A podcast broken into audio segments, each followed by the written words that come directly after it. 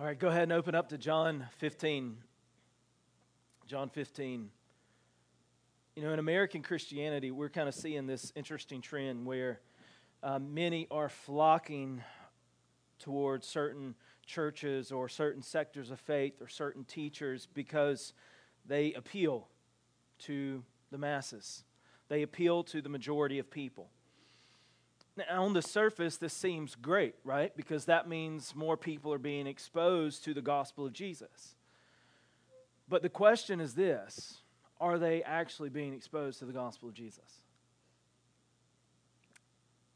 What we're going to see towards the latter half of John 15 today and into John 16 is that the message of Jesus isn't popular. It isn't highly regarded it isn't widely received. In fact, what we'll see is that the gospel of Jesus, as found in Scripture, make sure you catch that part, comes with a lot of opposition, not popularity. And so the main idea for this morning is this that the world hates Jesus and his message, but that Christians respond with perseverance. I want to pray for us and I want to pray for our time together, and then we will begin to unpack these verses together. Our Father, we come this morning to look intently at your word. And I pray, God, that we would understand clearly that what you have called us to and what you have set us apart for is not about us. It's about seeking your glory and going into the places we might not want to go and dealing with people we might not want to deal with and, and doing things that we're uncomfortable doing, but that we would do so to the praise of your glory. That we would follow the example of you, King Jesus. As we learned last week, Father, in your word, that greater love has no one than this, than he lay his life down for his friends. That this morning, as we look at opposition, that we would learn what it looks like and how we should respond to that opposition not opposition that simply disagrees with us in, in, in, in, normal practice or, or disagrees with us in our political views or disagrees with the way we choose to live our lives, but the opposition that comes in simply being a part of the family of God and proclaiming the purity of the gospel. That we would see what it looks like to be a true disciple, but that we would also see what it means to, to live as a true disciple and how we deal with hardships as they come.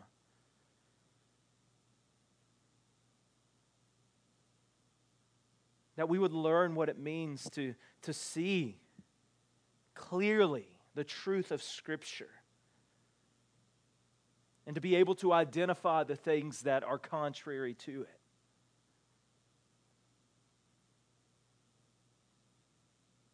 So that we could proclaim a light, the light, into the darkness.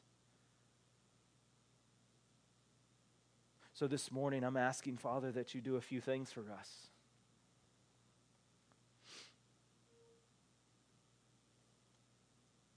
That you challenge us through the call of the gospel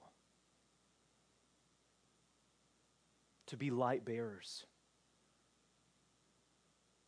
to be sacrificial.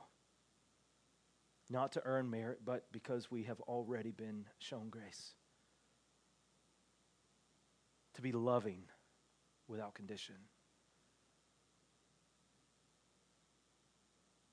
But also that you would encourage us, Father, to know that, as we prayed earlier, that you, he who began a good work in us, will be faithful to bring it to completion at the day of Jesus Christ and that there is nothing in this world that can separate us from the love of God in Jesus.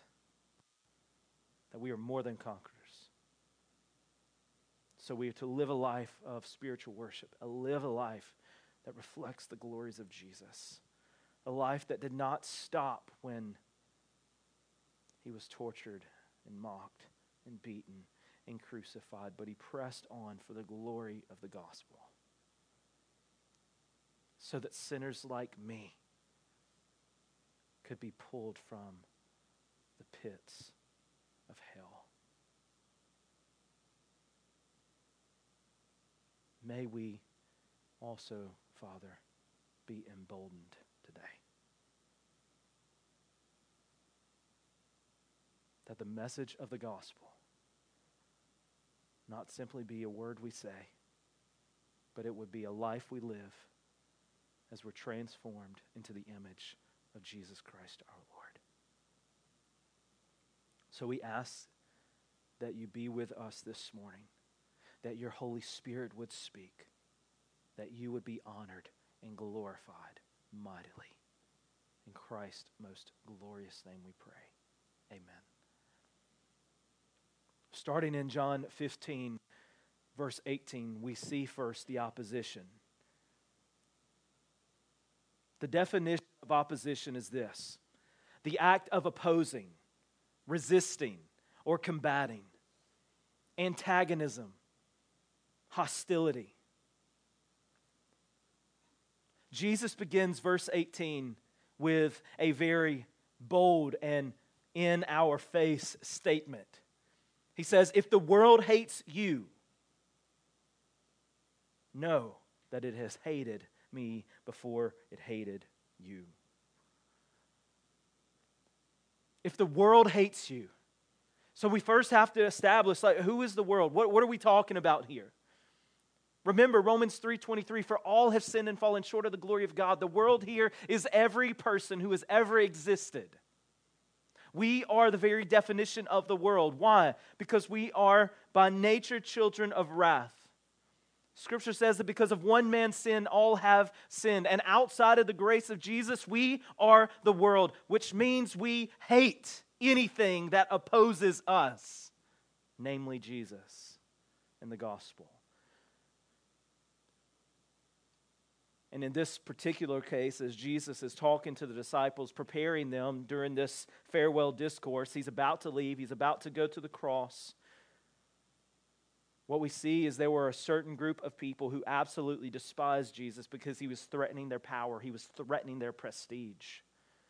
And it's easy for us to look at that and their hatred toward Jesus and they're wanting him dead and say, but that's not me. But in fact, when we deny the call of the gospel, when we deny the very call that Jesus has set us apart for, then we're doing no different. We're completely disregarding Jesus. We're completely disregarding his authority. We're completely disregarding his holiness and his righteousness and his goodness. And we're saying, I don't care what you say or what you think. I am going to live life on my terms in my way. And we hate anything that opposes us.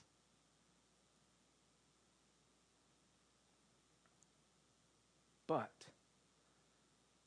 what we see here is that Jesus is preparing them for great opposition. He knew his death was coming. He knew that he was wanted. He knew that he would be murdered. And he was preparing his followers for that. And in preparing his followers for his death, he's also preparing them for the life that they will have to live after he's gone. So he begins to instruct his disciples that if he's hated, then if they truly follow him, they're going to be hated as well. Same for us if we are true disciples of Jesus, if we're truly proclaiming the gospel of Christ, then we will be hated. We will face hardships. We will face persecution. But what we notice is this that in verse 19, that even though all have sinned and fallen short of the glory of God, there is a remnant. Verse 19, if you were of the world, the world would have loved you as its own. But because you are not of the world, but I chose you out of the world, therefore the world hates you. So, God, in His grace, has called some out, chosen some out to not be included in the world's ranks so that we could live for Him in His glory to proclaim His goodness to the ends of the earth. And what we see here is that it's solely by God's grace that we are saved.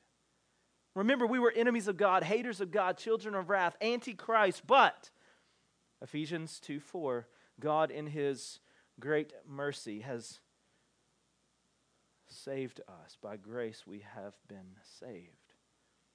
We're not saved because of the good within us. We're not saved because of the merit we try to earn. We're not saved because of what we do or what we give or, or how we act. We're simply saved because of the goodness of Jesus. There is no special privilege. And when we're saved, then, we, we no longer fit into the world's ranks. So then, we're not loved by them, we're actually hated by them, and we become their enemies because we are in Christ. So then, what we see is this that Christians, those chosen by God, the called out ones, are unique.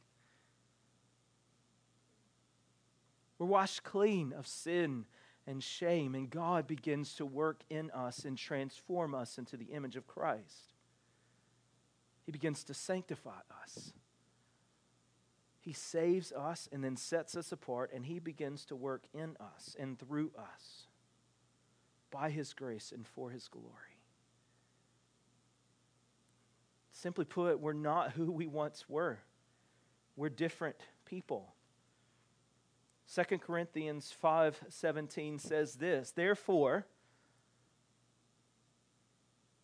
Why does it say therefore? It says that because we have just come off of this part where it's talking about the ministry of reconciliation on how God, through Christ, has reconciled us to himself. That we were totally separated from God, and there's no way we could come into the fellowship and family of God without some help, and that is the help of Jesus Christ, our Lord. And so he falls down into verse 17. Therefore, if anyone is in Christ, he is what? A new creation. The old is passed away, and behold, the new is come. And I know these verses are not up there, but I want you to hear this. He goes on in verse 18 All this is from God, who through Christ reconciled us to himself, not our works, but through Christ.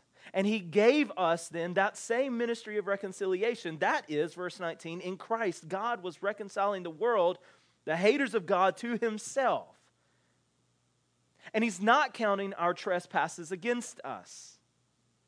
And He's entrusting to us the message of reconcil- reconciliation. Therefore, like same word, because we are in Christ, because we have been reconciled to God, we are ambassadors for Christ, God making his appeal through us.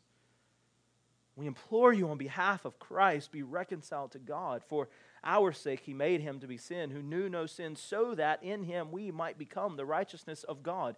And then also in verse uh, 1 peter chapter 2 we find this.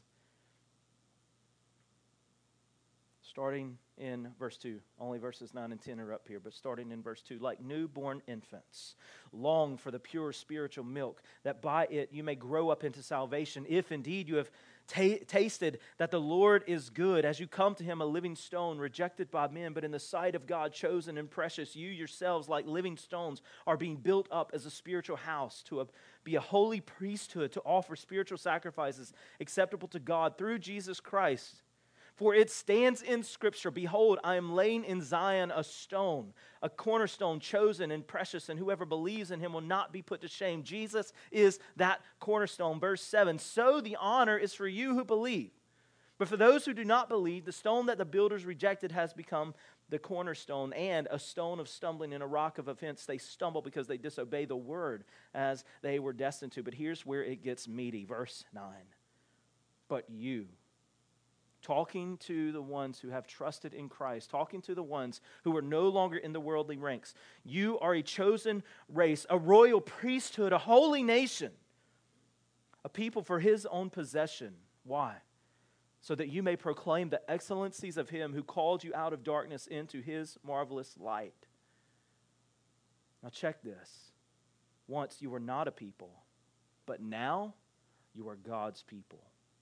Once you had not received mercy, but now you have received mercy. And he goes on in verse 11. He says, Beloved, I urge you as sojourners and exiles to abstain from the passions of the flesh which wage war against your soul. We are His. We are His, the, the one who has created all things, who spun universe after universe after universe into motion, who created every solar system, who created every planet, who created every star, who created every person that would live on each planet, who puts the lungs within our chest, who puts the brains within our heads, who puts the heart within our chest, who makes us live. We are His. And for some of us who trust in this good news that Jesus has come to reconcile us to God,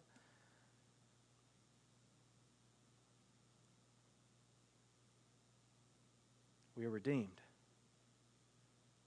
And because we are His, because we are redeemed, we are, and we will be, hated. He's simply trying to let them know, like, they're about to kill me. And if you associate with me, then guess what's next? They're coming after you because they despise the good news that I am bringing.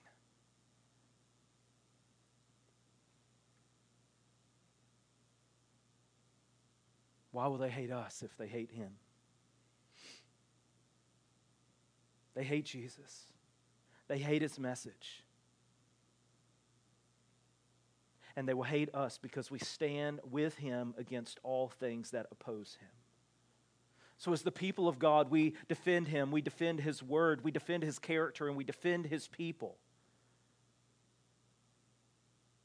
By wielding the sword of truth, by proclaiming the gospel of Jesus. And so I want to encourage you today to not fall in line with the world's twisted morals, with the world's false agendas, with the world's worship of creation over creator, with the world's worship of self over Christ. Everything we see and everything we hear tells us the opposite of the gospel, and we're so inclined to just listen because it feeds our soul. That's what we want to hear. That's what we, we enjoy hearing, but it's so anti Jesus, it's so anti gospel, and, and we have forgotten what it means to study the Word of God, to read the Word of God, to know the Word of God, that we absolutely are oblivious to those false messages. And so we quickly say anything that parades itself as Christian is Christian, and we wave the Jesus flag without understanding that it might not be proclaiming Jesus at all. Pull up the top 10 Christian best selling books and see if they actually proclaim the gospel of Jesus. Pull up the top 10 Christian worship songs and see if they're actually proclaiming the gospel of Jesus or if they're more about our relationship with Him and how how much I can receive. Folks, we have to be careful. And that was just a little side note. To not fall in line with the world's teaching because we're not part of the world's ranks if we have trusted in Jesus. In other words, the people of God, as the people of God, we believe the Bible and we stand against evil. So, another side note if your morals, if your views, if your life are more in line with the world than in Jesus, you need to do some serious self examination. Because there is a hard truth that we must profess and we must proclaim. There is coming a day when we will stand before the Creator of all things and we will give an account. And guess what's not going to work in that day? But I listened to that stuff, I read those books. I put myself in the category of Christians. I went to church some. I gave occasionally. I even served.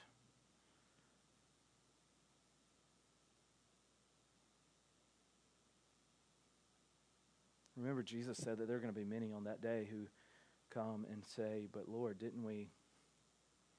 You fill in the blank in your name. And he's simply going to turn to the Father and say, Depart from me, I never knew you.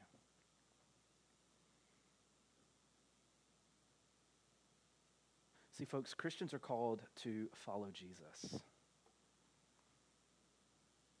And following Jesus in our day has been grossly watered down. It's not all about peace and health and prosperity and happiness. May I remind you where Jesus is going when he tells them this? He's on a beeline to the cross, where he would be arrested for crimes he never committed, where he would be tortured, as Psalm 22 says, as a worm in front of men. He would be mocked, he would be beaten, he would be murdered. Why? Because his message opposed ourself.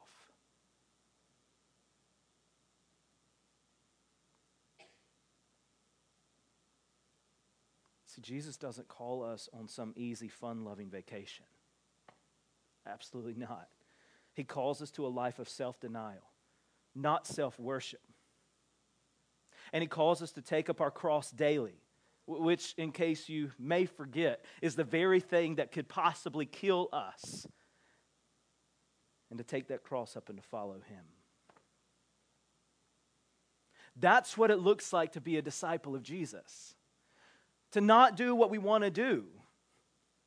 Maybe it's not fulfilling our wildest dreams. Maybe it's not having the things we've always wanted. Maybe it just calls us to simply get out of our comfort zones. Is following Jesus easy? Absolutely not. But ultimately, that's what we're called to do. And as we're called to do that, and we declare our allegiance to Jesus, we will be hated. Look at verse 20. Remember the word that I said to you A servant is not greater than his master. If they persecuted me, they will also persecute you. If they kept my word, they will also keep yours. But all these things they will do to you on account of my name because they do not know him who sent me. If I had not come and spoken to them, they would have not been guilty of sin, but now they have no excuse for their sin. True followers of Christ will be and are hated because of our allegiance to Jesus.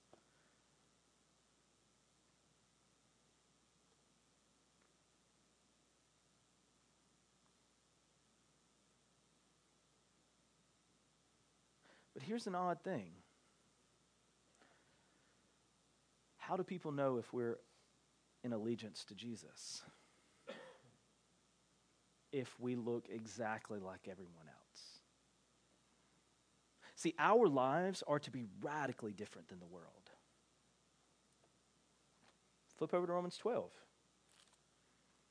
It's definitely not an unfamiliar text. We have looked at this over and over and over again.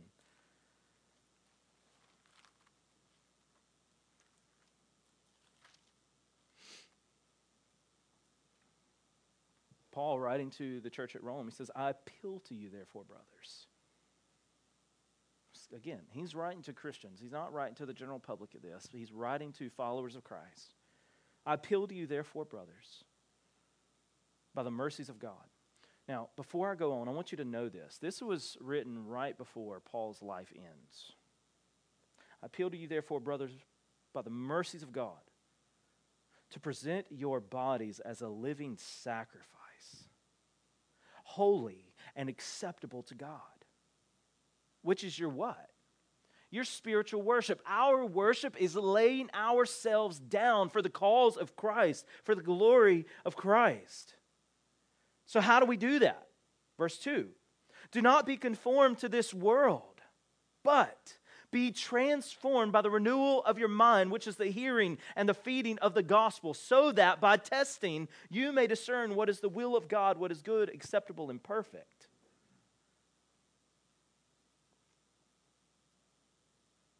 I appeal to you, therefore, brothers, by the mercies of God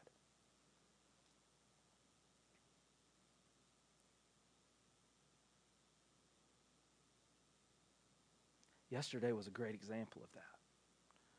Seeing people from 15 different churches come together, working together for one cause, one name, the name of Jesus. Were there people there that we would have disagreed from a theological standpoint on some, on some probably more minor issues? Absolutely. Were there people that worship differently than we do? Yeah. But do they submit to Christ Jesus? Yeah. Did people meet Jesus because of our work yesterday? Yes. And it was a beautiful thing. I'm terrible with taking pictures and using social media, so I took nothing. I told Allison when I got done, I was like, well, there you go. I took no pictures. I forgot. But being able to look at all the people who did and to see their stories on Facebook and Instagram and to see the work that was taking place was absolutely glorious. And here's what was so beautiful to me there were four main groups with different projects. It wasn't four groups made up of people who all thought the same. I mean, the small group, subgroup that I was in had people from four different churches in it. And we were able to pray with some elderly ladies. And we were able to serve by cleaning yards and there were people serving by hosting kickball and handing out food. There were people who were serving by praying with business owners and, and patients at the nursing home. And there were people who were serving by going into jails and prisons and proclaiming the gospel of Jesus.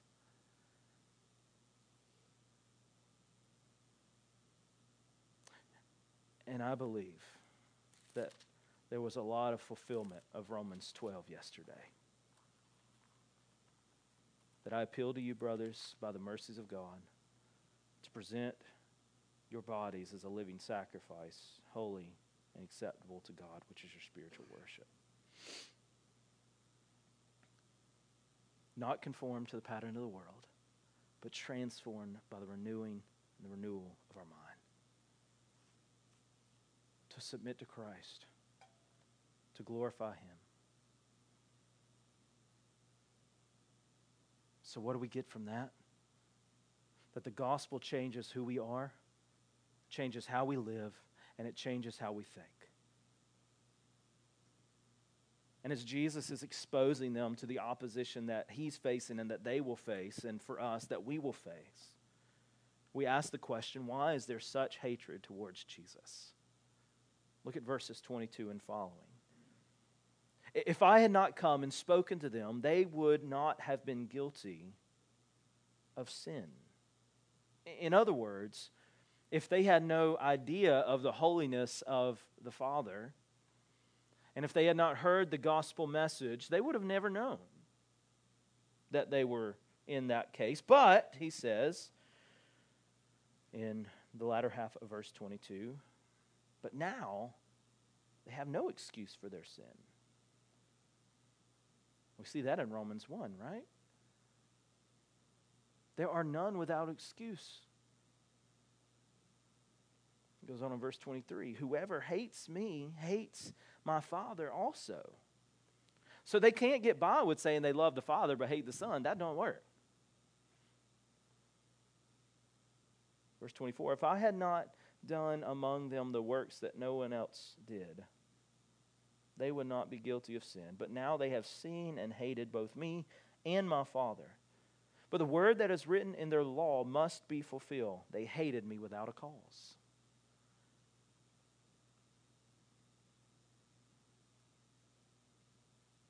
So, why is there such hatred towards Jesus? Because Jesus peels back and exposes the horrible nature of our sin. The light of the world comes in and he shines into the darkest of hearts and he reveals the ugliness of sin within each and every one of us. And you might be thinking, well, how is that such a bad thing? Let me ask you this. Last time someone called you out on sin, how did you respond? Were you like, man, thank you so much for sharing that with me? I, I, you're, you're exactly right. Or was it like, wait, who are you to be? See, again, that's our nature, right? to fight back because we don't want to have the darkness of our lives exposed. We don't want to be called out on our sin. And Jesus goes far and above that and exposes the very darkness of our hearts, and that exposure leads to hate. But here's the truth if you are truly, and, and, I, and I underline that in my notes, truly a follower of Jesus, you will be hated by the world. You will be. We will be. We will face persecution, even in the buckle of the Bible Belt. You go door to door and you proclaim the gospel of Jesus and see how welcomed you are in every circumstance.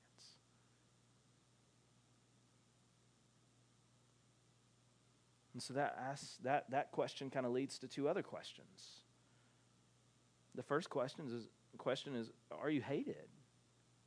Do you face persecution on a daily basis?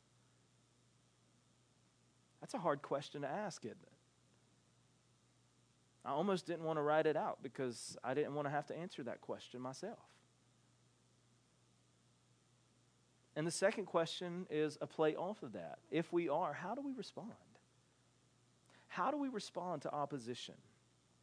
See, ultimately, that's what Jesus is doing in the latter half of 15 and going into the beginning of chapter 16, is he's letting them understand, like, it's not if, it's when you're hated, when you're persecuted, that you respond in this way. And that leads to the second half of the sermon this morning, and that's our response. See, the, the Christian's response to worldly opposition is to press on. Look at verse 26. But when the Helper comes, whom I will send to you from the Father, the Spirit of truth who proceeds from the Father, he will bear witness about me. Jesus is telling his disciples that when the Helper does come, because remember, I've already promised him, and I don't go back on my promises. When the Helper comes, and he is coming, he's going to bear witness about me. Now, if the Helper is going to bear witness about him, we need to ask this question, right? Because how is the Helper going to exist here? The Helper is going to exist in the lives of those who confess Christ. See, the promise was that God would send His Holy Spirit to live within those who profess Jesus. And if the Holy Spirit, Jesus is saying, is going to bear witness, then what does that mean?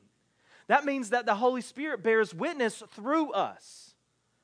So, are we bearing witness? Because that's our job, that's our calling, right?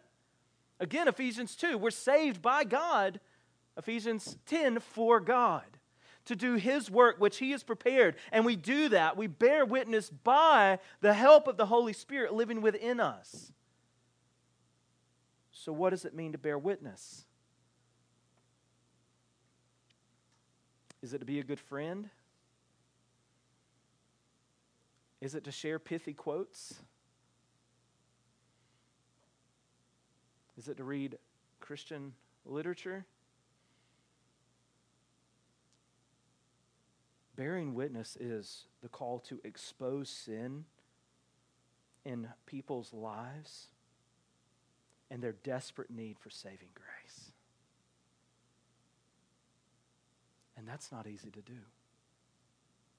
It's not easy to go to someone that we know or don't know and say, you know what? I believe the Bible. And the Bible tells me in Romans 3 that all have sinned and fallen short of the glory of God. Every one of us. And that we desperately need Him to save us from the wrath of God that's to come. You think that's going to be a popular message? Absolutely not. I remember in high school, we went on a mission trip to Maine. And we had done door to door ministry before, but here, but we went to a whole nother world we had people cussing us and threatening our lives because we simply wanted to invite them to church and share the good news of Jesus with them. We had a lady threaten to sic her like mighty vicious dogs that she was holding back on us if we did not get off her property quickly.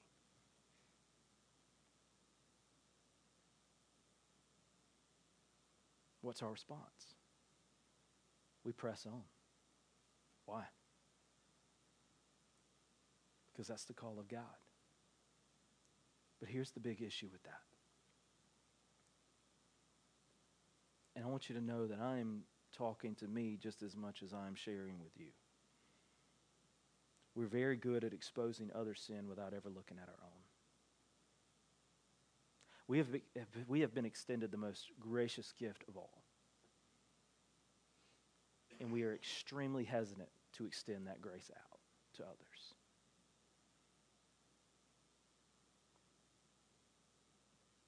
So it starts with me. And the way it starts with me is that I must never cease to see myself in light of God's holiness.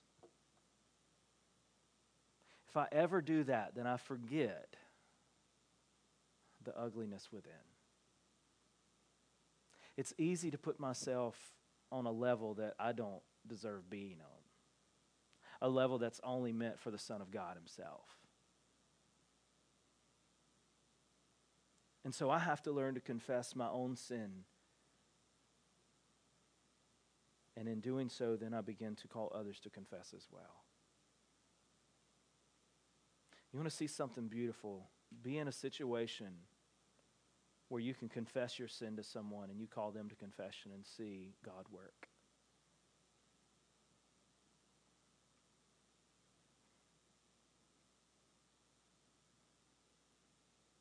Because at the end of the day, who am I? Who are you? If you have trusted Christ, this is who we are. We're a filthy, rotten sinner saved only by the grace of Jesus. We look at people with malice and hatred and scorn because they believe certain things or they say certain things or they act certain ways or they do certain acts. But, you know, at the end of the day, we're the same person.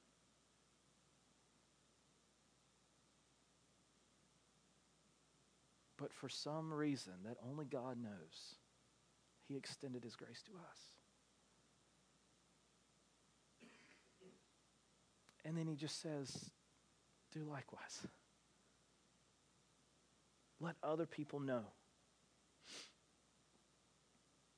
And so when we are doing the work that God has called us to do, when we are looking at sin, when we are exposing sin, when we are trying to look at our own lives and, and calling other people to repentance, I want to remind you this that we are to look at others and ourselves through the lens of Christ. Not our own crafted lens, but the lens of Christ. I come across this quote from a Puritan. His name is Thomas Watson. He said, A sight of God's glory humbles. The stars vanish when the sun appears. when we see ourselves in light of who God is and we begin to just meditate on the glory of God, there's no room for arrogance and pride because we're reminded of how gracious God has been to us. That we very easily could have been included in that group of verse 18. That if the world hates you, Instead of being the you, we could have been the world. And we could have been left in that state. Again, Ephesians 2 4, but God, being rich in mercy because of the great love with which He has loved us, has caused us to be born again to a living hope. And First Peter, once we were not a people, but now we are God's people. Why? So that we can just kick back and relax and enjoy the beauties of living in God's green earth? Absolutely not. Now, that's a byproduct of doing the work of God. We get to enjoy those things, those are good gifts. But that's not the aim. That's the gift of serving a great king So, as I begin to see myself in light of Jesus and the grace that He has shown to me, His riches and mercy, I what? In return, I should rejoice. And I go to work knowing that there are people that were just like me, that without hearing the gospel, just like I heard, then they have absolutely no hope for eternal salvation and being in the presence of holy God. So, what we do? We bear witness. And we do so because the Spirit is living within us. We're not left alone to do it. He is living within us and He will bear witness and He's going to do it through us. So we tell the good news and we do everything we can so that others may see Jesus. I want you to flip to the book of Jude. It's very easy to miss, so I'm going to give you a hint. Go to Revelation and go one page to the left. It doesn't even have chapters, it's just verses. It's really short.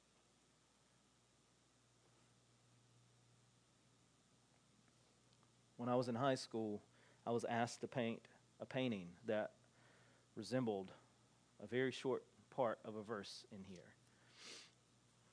And I'm so thankful for that because it's something that I never heard before, I never paid attention to, and now I just simply cannot forget it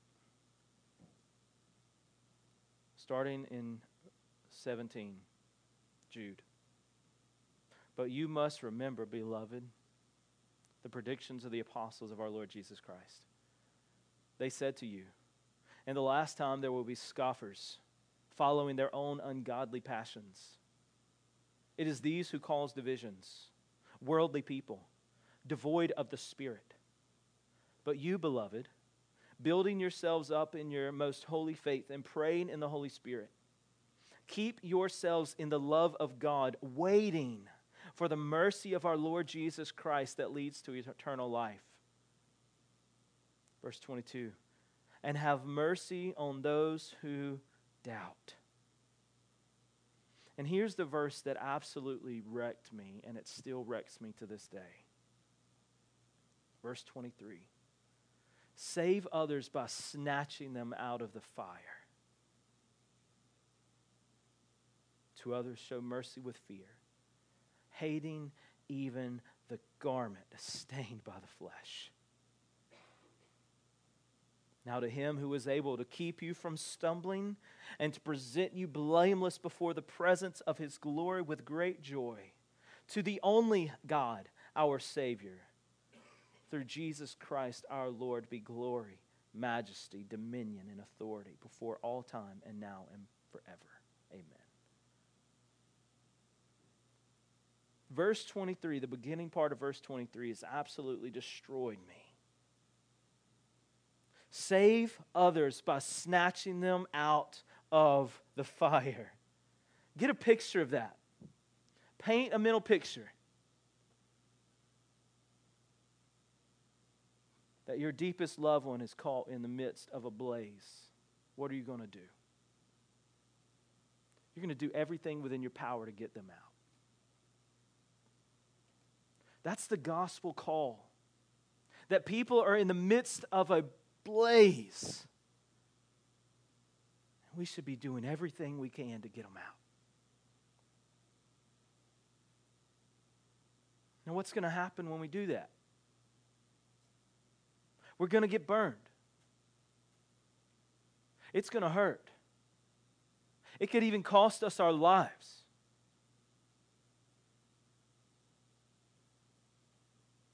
But the good news of the gospel, the call of gospel is this that as we proclaim Jesus, we will be rejected, but we will not stop. Why? Because as we saw in John chapter 13, we've already been promised eternal glory. That for those who trust in Christ, heaven is our home. The Father's house is waiting for us. As Paul says, for me to live is Christ, but to die is gain. So save others by snatching them out of the fire. Listen to this quote from Charles Spurgeon. You've probably heard it before, but just in case you haven't, I want to make you aware of it or remind you. He says, If sinners be damned, at least let them leap to hell over our dead bodies. And if they perish, let them perish with our arms wrapped about their knees, imploring them to stay. And if hell must be filled, let it be filled in the teeth of our exertions, and let not one go unwarned and unprayed for. Let me remind you, brothers and sisters, that this is not an easy task. But there's an old saying that we've all heard before. That is, when the tough gets going, and when the going gets tough, the tough get going. We don't stop. We do everything within our power to see that everyone we know would at least hear, be warned, and prayed for. I think so often we just simply forget that eternity is real. We proclaim the name of Jesus and we say we love Jesus, but we forget that this life is like a vapor, and as soon as the breath leaves my lungs, that I will stand before God, and so will everyone else. I can't make anyone accept the, receive and accept the gospel of Jesus, but I have a duty. You have a duty to tell them.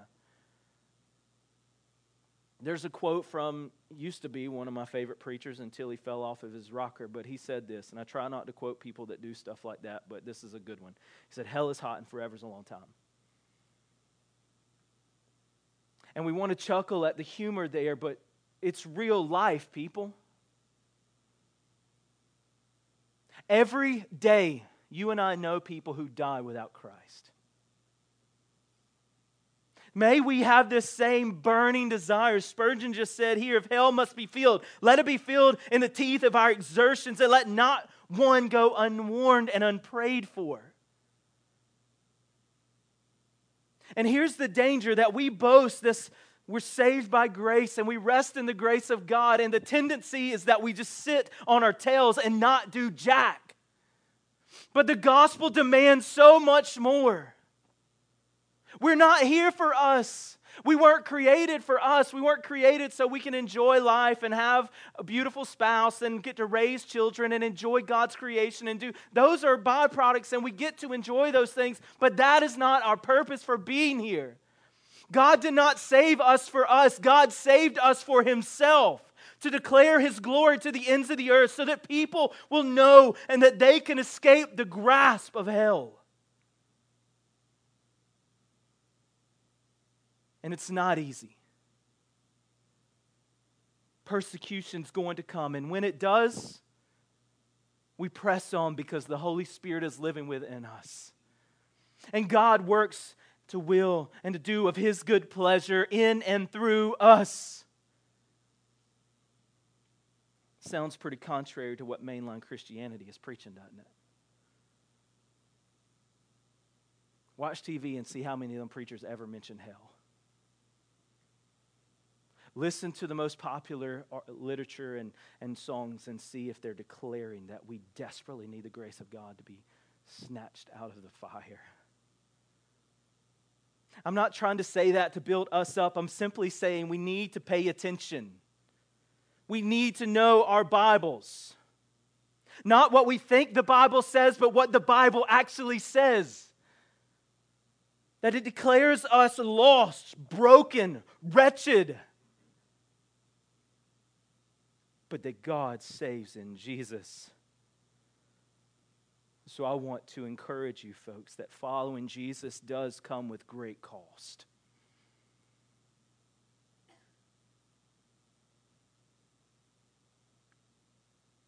I'm going to be real with you for a minute. I'm tired. Following the Lord is hard the physical and spiritual exhaustion of seeking Christ and proclaiming his goodness has completely worn me out. But you know what?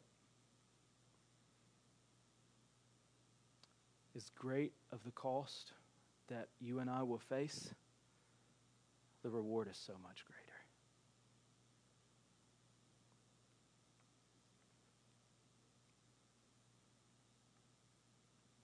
I don't know if you saw the article. I had not even planned to share this, but you probably saw the article I shared on Facebook that Forbes did, like the nine, nine or ten most stressful jobs, and it had pastors at number five.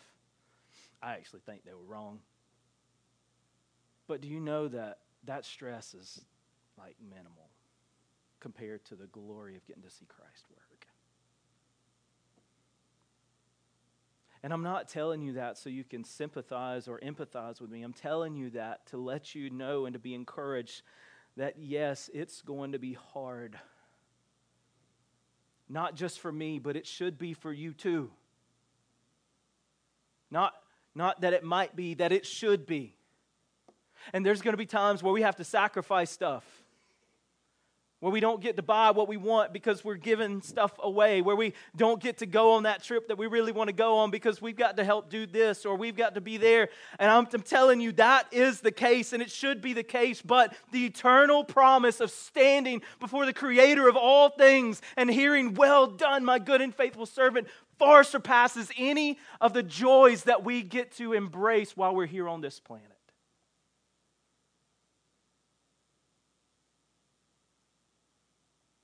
The reward is great. Jesus says, Broad is the way that leads to destruction, but narrow is the way that leads to life. How often do we see Christians who are just cru- uh, Christians who are just cruising down the broad way? They're like on the interstate. They're afraid to go off road. Or they just refuse not to go off road because it's hard. It takes longer.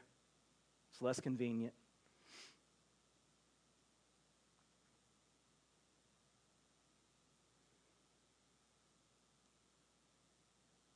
Think one of the greatest misconceptions that we're facing in our day is that this is supposed to be some kind of easy thing. And maybe you're sitting there and be like, man, this is a terrible, terrible way to make people want to do this. Yeah, but it's so true. And if you don't know Christ, you don't even understand what I'm saying right now. But if you do, you understand the joys of what it means to labor for Christ. If we have tasted and seen that the Lord is good. You know, here's the truth, folks. When opposition comes, and it will, many Christians, I need you to look at me. Look at me real quick because I need you to see what this, uh, if you only hear it, you're going to completely miss this when many Christians face opposition, when hell comes to their life, when they get a diagnosis that seems impossible, when they get the news that their baby's not alive anymore, when they hear that their job is being terminated, when they realize that everything is falling apart, many Christians, you see that, will fall away because they have completely bought into the lie that this is all about us and that it's going to be easy and that it's going to be prosperous. I'm telling you that those, see me, Christians are not true disciples. We need to hear and embrace the gospel of Christ in a way that radically transforms our lives. So, Christians, None of this. Followers of Jesus, persevere. Run the race with endurance that is set before us. Don't stop. It's like if you're not a sports fan, you've probably never heard this or seen it, but every year ESPN does the whole V Foundation. And there's this famous quote said, Don't give up. Don't ever give up. Cling to Christ. Hold fast to the truth that we proclaim. I want to leave you with this. There was a missionary many, many, many years ago. His name was John Paton. and he was a missionary to the New Hebrides, to the cannibals there. And there was multiple times where they tried to kill him, but there was one instance in particular where one of the natives attacked him with an axe. He lived, and this is what he wrote. Life in such circumstances led me to cling very near to the Lord Jesus. I knew not for one brief hour when or how attack might be made.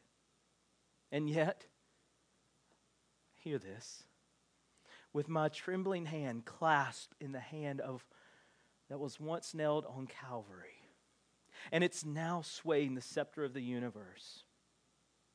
Calmness and peace and resignation abode in my soul. Did you get that?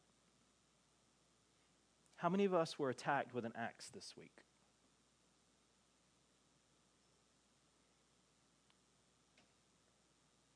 And that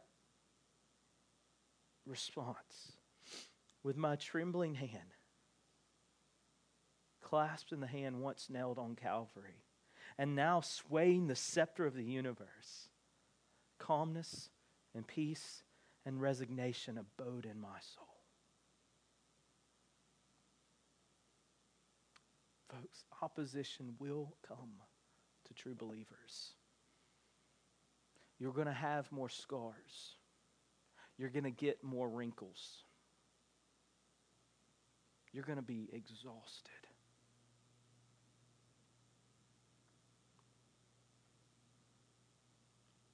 Keep going.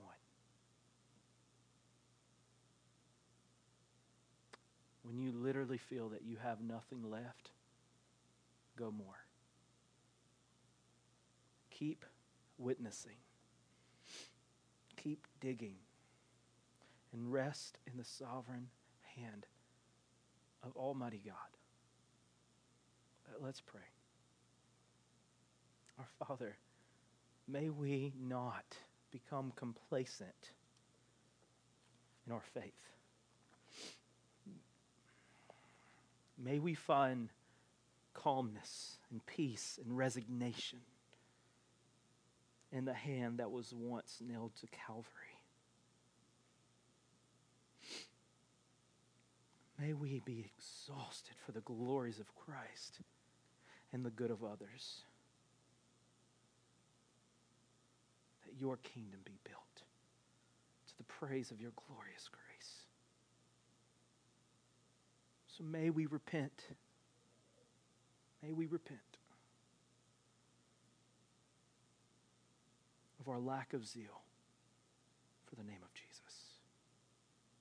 May we repent of our self worship. And may we rejoice in the glories of King Jesus, who, for the joy set before him, endured the cross. In Christ's most beautiful name we pray.